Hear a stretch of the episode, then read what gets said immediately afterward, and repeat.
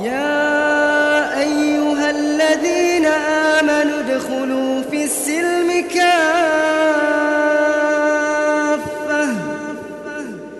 ادخلوا في السلم كافة. ادخلوا في السلم كافة.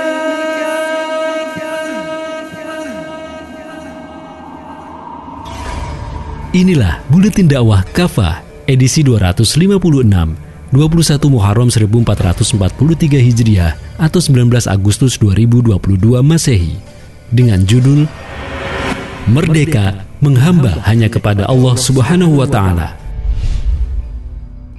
Negeri ini baru saja merayakan hari kemerdekaannya yang ke-77 tahun. Bersyukur kepada Allah Subhanahu wa taala atas nikmat ini patut dilakukan setiap muslim. Negeri ini telah merdeka dari penjajahan secara fisik atau militer.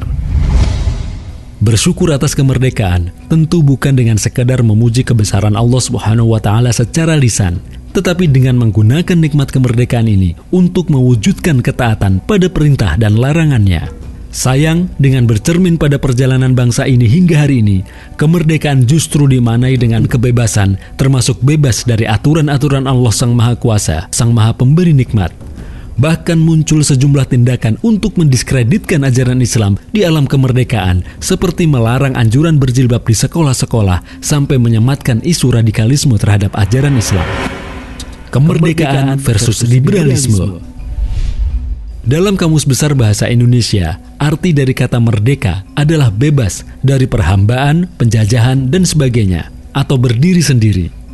Namun celakanya, bentuk dan makna merdeka yang dijadikan acuan adalah kebebasan yang dibangun masyarakat barat yang sekuler, yang memisahkan agama dari kehidupan. Kemerdekaan lalu diterjemahkan dengan liberalisasi kehidupan umat manusia atau kebebasan dari segala keterikatan dan paksaan, termasuk keterikatan dan paksaan ajaran agama. Menurut kaum liberalis, kemerdekaan itu harus menjamin hak-hak asasi manusia berupa kebebasan berpendapat, kebebasan kepemilikan, kebebasan beragama, dan kebebasan perilaku. Di alam kemerdekaan, rakyat harus dijamin bebas berpendapat, sekalipun pendapatnya itu merusak dan berbahaya, semisal usulan legalisasi ganja atau pendidikan seks bagi anak dan remaja. Negara yang merdeka juga harus menjamin kebebasan kepemilikan, termasuk penguasaan sumber daya alam yang harusnya digunakan untuk kemakmuran rakyat. Maka berlakulah prinsip hukum rimba dalam bidang ekonomi. Siapa yang kuat, dia bertahan. Yang lemah akan tersingkir. Di Indonesia hari ini, satu persen orang kaya menguasai 50% aset nasional. Lewat kebebasan kepemilikan, segelintir orang juga menguasai lahan di tanah air. Almarhum mantan Ketua Umum PP Muhammadiyah Syafi'i Ma'arif pernah mengatakan bahwa telah terjadi penguasaan tanah oleh konglomerat di Indonesia.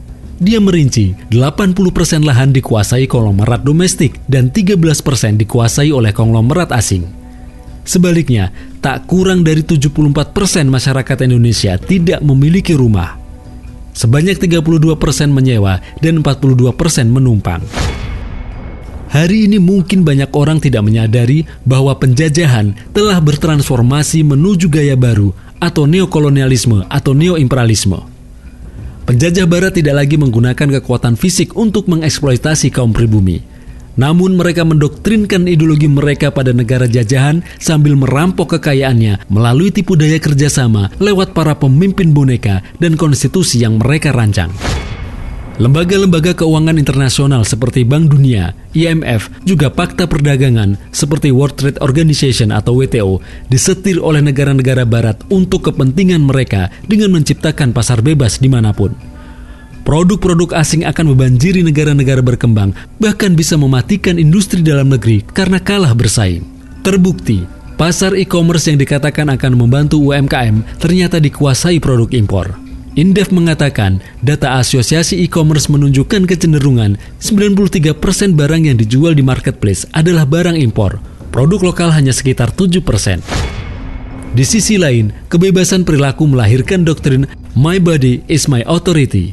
Selain menolak kewajiban berjilbab, prinsip hidup ini membuat kerusakan moral meruyak di mana-mana. Perzinahan, prostitusi, tukar menukar pasangan atau swinger, LGBT, pornografi, dan sebagainya. Kemerdekaan, kata mereka, adalah bebas melakukan apa saja. Ironinya, dalam bidang hukum dan politik, kemerdekaan justru tidak membuat negeri ini bebas dari cengkeraman ideologi dan sistem politik asing demokrasi. Padahal demokrasi terbukti melahirkan oligarki, yaitu kekuasaan yang berada di segelintir orang. Hasilnya, muncullah kebijakan kapitalistik yang menguntungkan oligarki. Menko Polhukam Mahfud MD pernah mengatakan bahwa 92% pemilihan kepala daerah dikuasai oleh para cukong. Lahirlah kemudian para kepala daerah yang bermental koruptor. Wakil Ketua KPK Nurul Gufron menyatakan ada 429 kepala daerah ditangkap KPK karena terlibat korupsi. Melihat realitas ini, tidaklah aneh meski sudah 77 tahun merdeka, kondisi negeri ini justru makin terpuruk. Semua terjadi karena salah memahami makna kemerdekaan sebagai kebebasan. Lepas dari aturan agama, bahkan bebas mendiskreditkan ajaran agama dan menempatkan agama sebagai musuh bersama. Ujungnya justru penderitaan rakyat lahir batin. Maha benar Allah yang telah mengingatkan manusia akan kebinasaan mereka saat mereka memperturutkan hawa nafsu dan menjauhkan diri dari agama. Andai kata kebenaran itu menuruti hawa nafsu mereka, Pasti binasalah langit dan bumi ini serta semua yang ada di dalamnya. Sesungguhnya kami telah mendatangkan kepada mereka peringatan, tetapi mereka berpaling dari peringatan itu. Terjemah Quran Surat Al-Mu'min ayat 71 Merdeka dan Takwa Suatu kesalahan besar jika menyebut ketaatan kepada Islam itu mengekang kemerdekaan. Sebabnya, misi kedatangan Islam justru untuk memberikan kemerdekaan sejati kepada manusia – Islam datang di tengah penderitaan umat manusia akibat penindasan kekuasaan yang zalim dan sistem perbudakan yang berlaku. Islam lalu memerdekakan manusia dari semua itu. Prinsip itu tercermin dalam dua hal. Pertama, Islam membebaskan manusia dari penghambaan kepada sesama makhluk dan manusia menuju penghambaan hanya kepada Allah Subhanahu wa taala. Rasulullah Shallallahu alaihi wasallam menulis surat kepada penduduk Najran yang berisi misi pembebasan tersebut. Amma ba'du, aku menyeru kalian untuk menghambakan diri kepada Allah dengan meninggalkan penghambaan kepada sesama hamba. Aku pun menyeru kalian agar berada dalam kekuasaan Allah dan membebaskan diri dari penguasaan oleh sesama hamba. Islam datang untuk menghapuskan tirani para raja, kaisar, kaum bangsawan, dan kaum feodal terhadap sesama manusia. Islam mengajarkan bahwa prinsip kesetaraan dan kemuliaan hanya ditentukan oleh tingkat ketakwaan seseorang kepada Allah Subhanahu wa taala. Allah Subhanahu wa taala berfirman, "Sungguh yang paling mulia di antara kalian di sisi Allah ialah orang yang paling bertakwa." Terjemah Quran surat Al-Hujurat ayat 13. Sebaliknya, sekulerisme yang melahirkan kapitalisme justru menciptakan kelas-kelas sosial, lalu memberikan privilege kepada kaum kaya dan para penguasa. Mereka bisa menguasai sumber daya ekonomi, juga bisa menentukan hukum. Sedangkan Islam justru menempatkan manusia setara di mata hukum. Dalam sistem pemerintahan Islam, tak ada privilege atau keistimewaan bagi para pejabat dan keluarganya dengan memanfaatkan hukum dan fasilitas negara. Ibnu Sirin meriwayatkan bahwa Abdullah bin Umar radhiyallahu an pernah membeli sejumlah unta. Ia lalu menggembalakan unta-unta tersebut di kawasan unta-unta zakat hingga unta-unta miliknya gemuk dan harganya bertambah mahal. Ketika Amirul Mukminin Umar bin Khattab radhiyallahu an mengetahui hal itu, beliau berkata kepada anaknya, "Tidak ada yang menjadi milikmu selain modalnya saja." Adapun kelebihannya harus dimasukkan ke Baitul Mal kaum muslim. Kedua, Islam membebaskan manusia dari perbudakan hawa nafsu. Keselamatan dan kebahagiaan seorang muslim adalah ketika ia bisa menundukkan hawa nafsunya kepada aturan Allah Subhanahu wa taala. Manusia menyangka dengan hidup bebas tanpa aturan mereka akan mendapatkan kemerdekaan. Tapi yang terjadi justru mereka menjadi budak hawa nafsu yang akan menyeret mereka ke dalam kebinasaan. Rasulullah Shallallahu Alaihi Wasallam bersabda, ada tiga perkara yang membinasakan: kebakhilan dan kerakusan yang ditaati, hawa nafsu yang diikuti, dan membanggakan diri sendiri. Hadis riwayat Al Baihaqi. Kemerdekaan yang dirasakan umat hari ini justru mendorong manusia melampiaskan hawa nafsu untuk mencari kesenangan jasadiah atau hedonisme yang malah melahirkan tekanan jiwa dan sosial.